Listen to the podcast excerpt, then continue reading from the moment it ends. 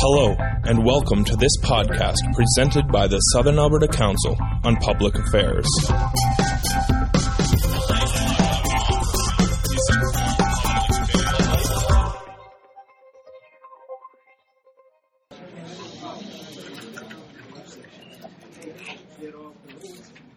Thank you. Today, I welcome you again for another session, great session of SACPA. As you know, uh, SACPA is a volunteer organization, nonprofit, who relies on contributions of its members. The uh, charge for the uh, lunch is $11. There are baskets on the uh, table, and I would ask that each table designate someone to take charge of that and have it ready by 12:30 for pickup. Memberships are available with Lisa over here in the corner. Thank you, Lisa. And uh, I would like to uh, recognize the University of Lethbridge, Country Kitchen, Catering, uh, Shaw TV, and the uh, Lethbridge Heralds for their uh, support of uh. The outline of the uh, meeting will be 25 to 30 minutes uh, for the uh, presentation, then lunch, and followed by question period, finishing around 1.30. We like to try and keep to time. I'm uh, Michael Cormican, and I'm your moderator today. The topic for the week for this uh, session is uh, our urgent and pressing Medicare issues facing Albertans in 2013. Some may think Medicare issues have gone away with uh, the election of a more uh, liberal Tory premier. Are things going uh, just fine with health care in Alberta? How is the provincial government under Alison Redford doing as stewards of the uh, Alberta Health Services? Should we be concerned about the state of the uh, primary of primary health care? Is creeping privatization of health care still an issue? And are the recent cuts to home care the right way to go? What are the pressing uh, decisions and choices facing Albertans, and particularly our elected government in the coming months? Where do we need to be alert, vocal, and informed as we move forward? The speaker will explore and discuss these issues and choices. Our speaker today is um, Sandra um, Azocar. Sandra is the executive director of Friends of Medicare based in uh, Edmonton, coordinating things for our province on issues of Medicare. Previously, she has uh, worked as a protection employee, a community organizer, and labor activist. Prior to coming to Friends of Medicare, Sandra was elected as the vice president of the Alberta Union of Provincial Employees. She was a member of the board of directors of uh, Friends of Medicare for six years before becoming its executive director this past year. I invite you to the uh, podium, Sandra.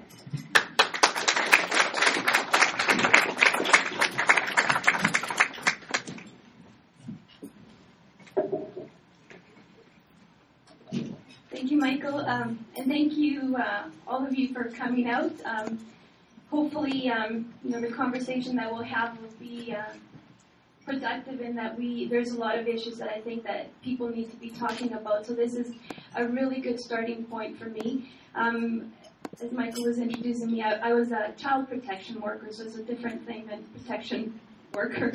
I was uh, in child welfare for a very long time. And um, so I, I got to see quite a bit uh, of the realities that some children live within in this province and, and some of the families, and certainly have a great understanding of what social determinants of health um, that we should be focusing on should be. But before I start, I was just going to tell you a very, a very, very short story. Um, we ha- I, uh, I come from Chile. I'm originally from Chile, and um, I, I came here as a child, and so I grew up in Canada. Um, and in 1994, I went back to uh, Chile to live there, and I had um, the opportunity to uh, teach at a very uh, high-end uh, uh, school um, teach English, and, and my my job was basically just to sit there and speak to people that wanted to practice their English, and most of these people that could afford that school were very rich and and very well to do. And so I, I was sitting there with a, a, bank executive one day, and we were talking about the uh, healthcare system in Canada. And he was saying how he did not agree with that type of uh, of um, Medicare system because um, it brings bad ideas to, to people. And um, he said that, um, I always remember this because he was very disgusted that at the bank that he worked at, the benefits that had been given to him had also been given to the people that were running the elevator up and down. And he was disgusted at the fact that his wife had to give birth to their child at the same hospital that the elevator guy gave his wife gave birth to. And there was so much, uh, and, and he said, you know, looking at me straight in the face, that I just cannot understand how that's that's good for anybody when you mix people in that way. And I'm thinking, wow, I am so glad I live in a country where those values are not, those classic kind of values are not um, something that we um, are proud of or, or even live by because I, I, um, I certainly don't want my children to ever have to uh, uh, do without just because they don't have uh, money. Um, so I was asked to um, to answer a lot of uh, a lot of questions, and, and when I was trying to prepare for this presentation, 30 minutes seems to be um, not enough time to kind of go in depth. So if, if you have any questions or things that I missed during my presentation, please ask and, and I'll try my best to, uh, to answer them. I'm not a physician, I'm not an economist, I'm not a policymaker, but I'm one of those Albertans that, that uh, lives by common sense and I like to believe that uh, we have a voice as well in this debate.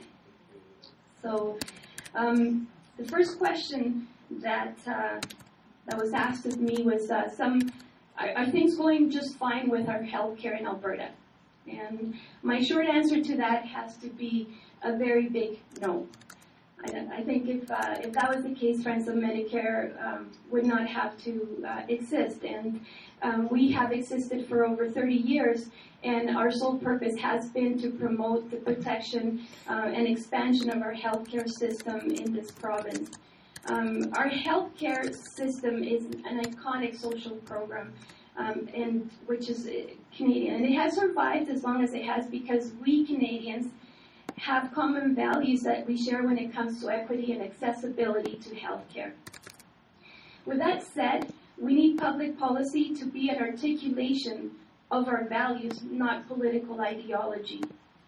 Sustainability of our healthcare system should also be about sustaining our values. Medicare was established in the first place because for-profit health costs were spiraling out of control. It was, and it still is, the most cost-effective way to deliver health care. Canadians built a public health care system so that we all would have equal access to care based on need, not on our ability to pay you know, we realize that things have changed. We're not, we're not, uh, um, you know, so naive to think that we can't, that we can maintain our, our healthcare system just like it was when we first created it over 50 years ago. Um, our system has always been 70% uh, public and, and 30% private, and uh, we have managed to make the system sustainable. But in the last little bit, um, we have seen an erosion of our, our public system, and we continue to see it um, mostly because of, of, what we have been um, not informed of, and certainly the, the political framework where all these changes have come from. And so this is uh, the question where how is the provincial government under Alison Redford doing as stewards of Alberta Health Services? I think at this point I'm going to talk a little bit about the money part because sometimes if we don't follow the money, we don't really understand where the system, uh, the crisis begins, right? So before we start, I would like to, for all of us to keep in mind that we have had the same party at the realm for in our, of our province for over 40 years. And this is not an attack on any individuals who vote for them or who vote for the Wild Rose or anybody else in, in our political system. I think this, you know, I, I think there's a, a lot of us, regardless of your political stripe, that believe in public health care, in, in the public health care system. Um, and this is an important point to remember as healthcare policies have been developed over the years and implemented accordingly throughout this time. So 41 years of the same type of political framework that we've lived in. Um, we have seen privatization by stealth, very slowly, slowly normalizing a lot of the privatization process. We have seen a change in definition of what medical essential services are, especially in the area of long-term care and seniors care. We have seen a delisting of services. We have seen an overregulation of hospitals and underregulation of private facilities throughout these years. When we met with Dr. Eagle recently, when Friends of Medicare met with him, um, and Mr. Lockwood, they were very clear that, that uh, they, Alberta Health Services, has been tasked with delivering health care, and that Minister Horne and the, the Department of Health are the ones in charge of policy. I'm not entirely sure how you can make policy, uh, how you can make delivery uh, decisions without really, uh, without policy, or policy without effective delivery of services to me that that doesn't just it can't be separated that way. You know, the, uh, all the changes that we have seen have been based on policy, and the fact that they separate themselves in that way just doesn't make sense to us. So now we go into the money part. According to the recently released data from the Canadian Institute of Health Information, which is the only health information that we can kind of access, Alberta's per capita spending on hospital is now 41% above the national figure. We spend 2,179 per person compared to 1,544 per the national average. Um, Alberta spends 16 billion, 20% more per, per capita on healthcare services than the national average. That's a good number for you guys to kind of keep in mind because, uh, you know, it, it kind of brings uh, to the forefront of what changes have happened in the last uh, year since the creation of Alberta Health Services.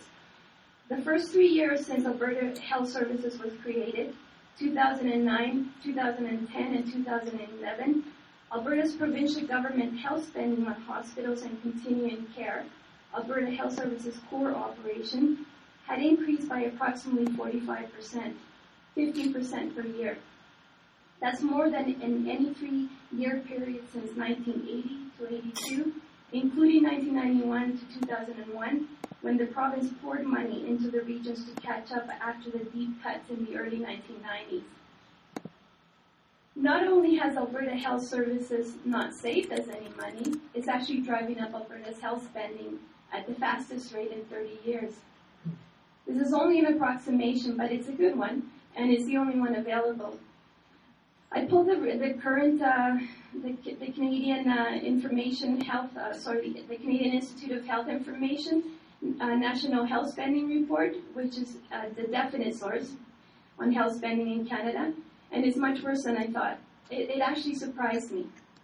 There are no exact comparable uh, national figures because the CIHI reports in standards categories, which of course cannot line up with what the regions in each provinces are funded to deliver. But you can take hospitals and other institutions as a proxy for funding to a regional health authority, or Alberta Health Services in this case, right? Alberta, Alberta total hospital spending went, went from 5.9, uh, sorry, 5.19 billion in 2007 and 2008 to 8.52 billion at the end of this fiscal year an increase of about 64%. Alberta, um, and, that, and that's huge when you think about all the money that's being spent and uh, the value of the services that we're seeing in hospitals. Alberta Health Services keep saying they're really efficient, that they have low administrative costs, that they have eliminated duplication, etc. The point about efficiency is um, is critical to Alberta Health Services uh, reputation because it, it was created supposedly because the system was so top heavy before. According to Alberta Health Services' own 2011-2012 financial statements, the numbers of non-executive managers grew by 9% last year alone, and the total cost of paying them grew by 15%. Those are huge numbers, but the bigger concern is what we don't know, including the cost of the new province-wide electronic health record system, which in reality is a very good um, expenditure that we've had, but we haven't seen how much it has actually cost Albertans to have this system in place, or yet to, to question the benefits of having this health record system. We haven't, we don't, we do not know how much extra cost Alberta Health Services is paying to contract out surgery and other medical services, and long-term care is a different ballgame when we start talking about it. We pay private firms their profit margins. We pay them to build duplicate infrastructure. We pay them to pay their CEOs and management teams even more than Alberta Health Services pays itself, even though we all have the same expertise in the public system. Our previous health minister, Gene Zwozdesky, implemented a five-year funding plan where he proposed 6% increased funding for healthcare and in the third year, we would only be seeing 4.5% uh, increase in funding. That's this year on April the 1st that we supposedly are going to be getting that uh, increase in funding. This funding plan did not include the operating costs for the new facilities such as the South Health Campus in Calgary. And all the new facilities that are promised to be built are outside of that funding formula as well. This year, we saw the completion of the Edmonton Clinic and, like I said before, the South Health Campus. They were the classic offsetting of Edmonton Calgary projects. They are the two really big excesses of the building boom that Doug talked about when he was in, in, in charge of healthcare. These two in particular are gigantic holes in the 6% funding formula. The government knew when they announced it that it didn't, didn't include operating costs for the new hospitals and they just did, did that and hoped nobody would ask. And indeed, and indeed we didn't. The Alberta Health website actually specifies that Alberta Health Services received an extra 267 million in 2011-2012 to operate the two facilities on top of the famous 6%. So on a 10 billion in operating funding, that's an extra 2.7%. So that adds up to 6.8% not the 6%. The five-year funding formula has turned out to be a bit of a stretch. You know, th- these figures were directly lifted from a Graydon report, uh, who was an MLA in the Grande Prairie area in 2002. The government had no idea they would work, and indeed they didn't. But no one noticed and no one talked about it. We don't talk about the actual health system at all anymore we talk about lavish expense accounts, and we saw that conversation happen all of last summer with all these uh, executives that were fired and let go for various reasons, and we found out that we, as taxpayers, had been incredibly kind in terms of paying them so much money to go away. Uh, this April 1st, 2013, when Alberta Health Services is supposed to step down to 4.5%, or as rumors have it, not even providing this increase, this will be Alberta's own fiscal cliff. No organization that has become used to 8.7% can possibly do it without massive disruption. And we're already starting to see that within our healthcare system. To further this point a little bit, in the five years prior to Alberta Health Services hospital spending uh, went up a total of 54%. The annual average was 9% instead of 8.2%, and in the five years since uh, we will see um, that we have seen this coming. Alberta Health Services is costing us 500 million more than um, we'd be spending even if we had to let if we had let the old regions keep growing their spending at the same rate that they were spending before they were disbanded. That's 500 million extra that Alberta Health Services is costing us, and that's significant when we're asking about where all this money is going. Right? The average of 9% as in the five years before uh, Alberta Health Services. And like I said before, there's just no explanation as to where this money is going. No one even asked because the government has clamped down so totally on real information and discussion. Following the money in Alberta Health Services is the hardest thing to do, and as an advocacy group, we have such a difficult time getting any kind of explanation as to where the money is being allocated and if it's being allocated to the right place and to the right resources. We restructured the entire 12 billion a year system, one third of the government's annual budget, and the story we gave the public about why we did it, it was simply not accurate. We got this gigantic black box now running the health system, and we have no idea why Stelmach let Liepert create it or what it's supposed to be doing. One thing we do know is that the story we've been told is simply not true. The, um, when we look at the government's own website, we, uh, we see that the internal uh, savings that they claim to, to have had this last year of $600 million um, is basically an internal reallocation of the money that was in there. It wasn't a saving at all. And this point, the point is how much more are we putting in each year is not what it, it, it actually, sorry, I should start that again. The point is how much more are we putting in each year, not what AHS does with it. And that's basically where we kind of drop the ball in terms of um, making sure that this government is accountable. Now, Albert, uh, Friends of Medicare is quite concerned about what will be happening on March the 7th when the budget uh, comes down. Um, on April the 1st, when we're supposed to receive this 5%, which um, Mr. Lockwood has already indicated that we're not going to be perhaps getting. Um, we had, even before this doom and gloom talks began, Minister Horner um, and Stephen Lockwood had already indicated that Alberta Health Services needed to find 185 million in cuts to every single department. They began in Edmonton by canceling the nurse practitioner position in the Edmonton Down Syndrome Clinic. I don't know if you guys are, are familiar with uh, the University of Alberta um, Hospital has about 50 clinics where they where they specialize uh, service special services are delivered to various groups in the community.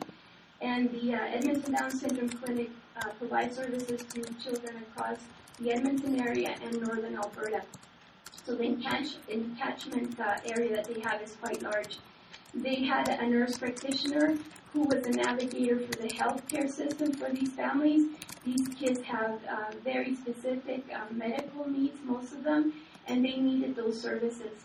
Um, before 2011, it was the Edmonton Down Syndrome Society that was actually paying for the medical services at the hospital through the, the fundraising that they did every single year in a program called Buddy Walk. In 2011, Alberta Health Services recognized that this service was a medically essential service, and they started paying for the, uh, the staff, the uh, nurse practitioner. But that was one of the first clinics that they wanted to close. We said, no, this is a medically essential service. You can't leave these families without these uh, medical services. They agreed and, and raised, reinstated the, uh, the funding to the nurse practitioner. But that's not the point. The point is that through all this exercise of trying to prevent the closure of that clinic, we found out that quite a few of those clinics are actually being financed and funded by charities. So basically the government is depending on the donations of individuals just like yourselves to finance services within a major hospital. And that's not a thing. And that hasn't been talked about except for the time that, you know, that we were talking about the, uh, the uh, Down syndrome clinic. So funding is what's causing, you know, the, the way that this government decides to fund things is sometimes the way that uh, we, um, we run into problems within our, our healthcare system. One of the ways that they're also cutting in every department is by optimizing the scheduling of the frontline staff. So the, the RNs are seeing this, the auxiliary nursing, the LPNs, the healthcare aides, the, uh, the general services people, which are, are anywhere between the, the, the cooks to the, uh, the maintenance people. All of them are, are having their scheduling relooked at and and cut down in terms of hours. you know, we're seeing uh, shorter, uh, long full-time shifts. We're seeing people who normally work at, at various rates in the hospital having to take make a decision about how it is that they're going to work or not work. So it's going to seriously affect some of the the, um, the frontline staff in terms of the, their quality of life and their ability to, to meet other um, employment uh, responsibilities that the majority of them have. The other big thing that we're very concerned about is uh, the introduction of the patient care based funding formula that we're already seeing um, being uh, piloted in quite a few of the uh, of the uh, long-term care facilities, the public long-term care facilities. We have uh, had uh, Capital Care, Bethany Care in Calgary, Care West, and Covenant Health, and I know that you have uh, facilities here from Covenant Health that provide these services. And they've already announced that they will be cutting people. Um, they started off by uh, announcing the cut of 48 LPNs in the Capital Care um, sites in, in the Edmonton area. But you got to remember that they say 49 uh, positions, 49, 48 positions, sorry, in uh, in the healthcare industry means 48 full-time equivalents. So let's say for you to work full-time equivalents, you need to work at 1.0, and that gives you 36, 37.5 hours a, um, a month. The majority of people work half of that, and some of them work a third of that. Some of them only work a portion of that. So in the Dickinsfield um, long-term care facility, for example, we are already hearing that at least 61 positions have already been uh, laid off, right? And that's just in one of those facilities. So when they're talking about 48, 48 positions, LPN positions, they're talking about a lot more people than that. So what does that translate into, uh, not only for the staff, but for the, the quality of care that those residents are going to be getting, right? They're bringing in people, um, they're hiring uh, uh, nurses aides, but those people in those facilities have higher, much higher medical needs than what an NA can provide. They can provide the uh, the basic care, but they cannot provide the medical needs. And seniors change from one day to the next. You could be completely healthy one day and then unhealthy the next. I only have four minutes. Oh my god, I have like about 20 pages to go. oh my goodness. Okay. So this this is where we're seeing that problems with this uh, that this uh, the funding formula that this government is trying to provide. They're doing this funding formula in, in home care and in long-term care. What they're doing is basically doing an assessment on people that require these services and attaching a value to the needs, right? And now that would work great because I mean it, it would certainly meet your own personal needs. But it doesn't translate into that. It translates into the healthcare system giving a value to a service and then determining whether the resources are available. So it's not really the tool driving the, the, the needs. There's nothing wrong with the tool. The tool is great if you were working with numbers and things, but you're working with people. And so once you've been assessed, it takes a long time for you to be reassessed and, and given a different value in terms of how much money they will give you as a patient.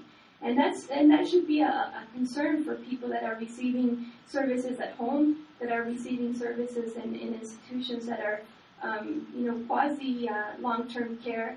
This continuing care model that they implemented to begin with does not recognize the changing needs of, of seniors, and and uh, we we're not in a situation where we can provide hospitality services just to some people. Um, when we're talking about seniors care, we're talking about a, a, an integral healthcare uh, system. Home care, so that you guys know, um, has been privatized uh, for at least 18 to 20 years now. 73% of the healthcare budget goes into uh, to pay agencies, and there's no way of tracking how that money is allocated. We know that the frontline workers in those agencies are, are, are seen as subcontractors. They don't get paid reasonable wages. They have to pay for their own transportation. They go into these homes and have to do lifts and that, and they have no help at all. So they very prone, incredibly prone to uh, you know injuries and so forth. And uh, and it's not a good setting for them uh, to provide services because there's always an inconsistency of workers when they're not available. The RNs and, and all the other um, people have to step in, and, and often those people too are, are overburdened in terms of caseloads.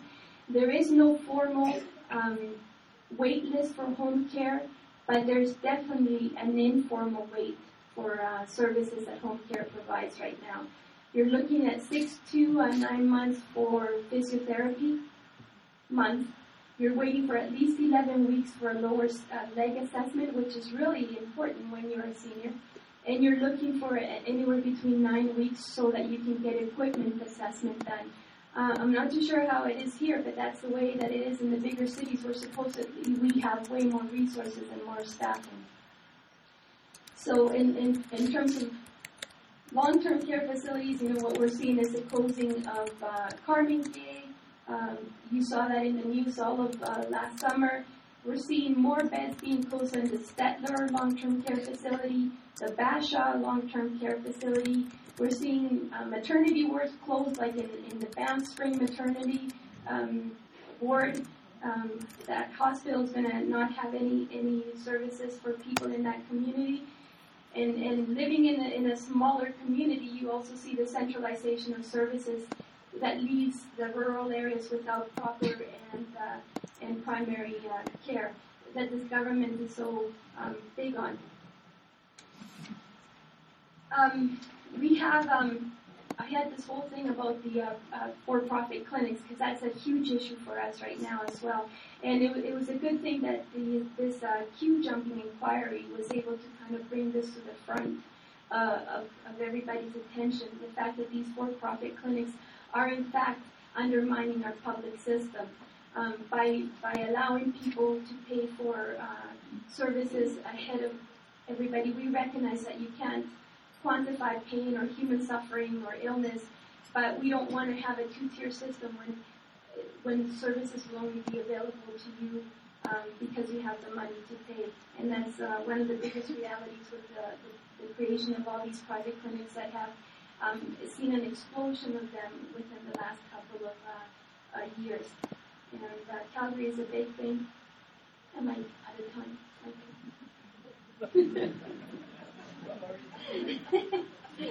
I thought I had done so much better in cutting myself down.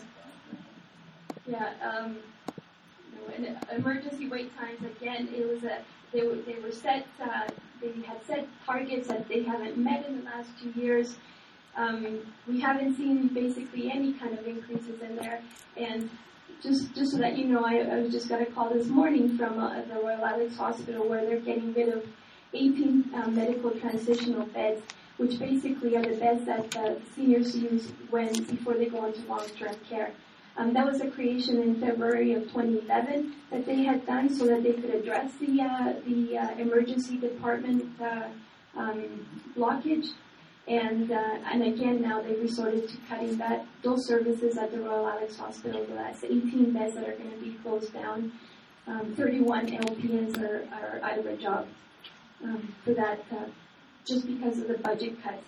And um, and it's not something that uh, we look forward to. And I, and I think this is a time when, when we as Albertans again need to start organizing ourselves around the maintaining and the protection and the expansion of our healthcare system. I think it's, it's time that all communities start having this conversation about private versus public once again.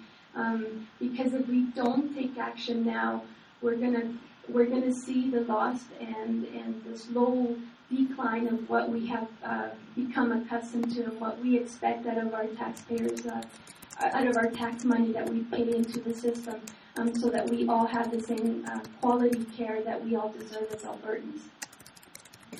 I have about 10 more pages to go through, but uh, I have no time. So maybe when you guys ask me questions, I can give you more information. Sorry.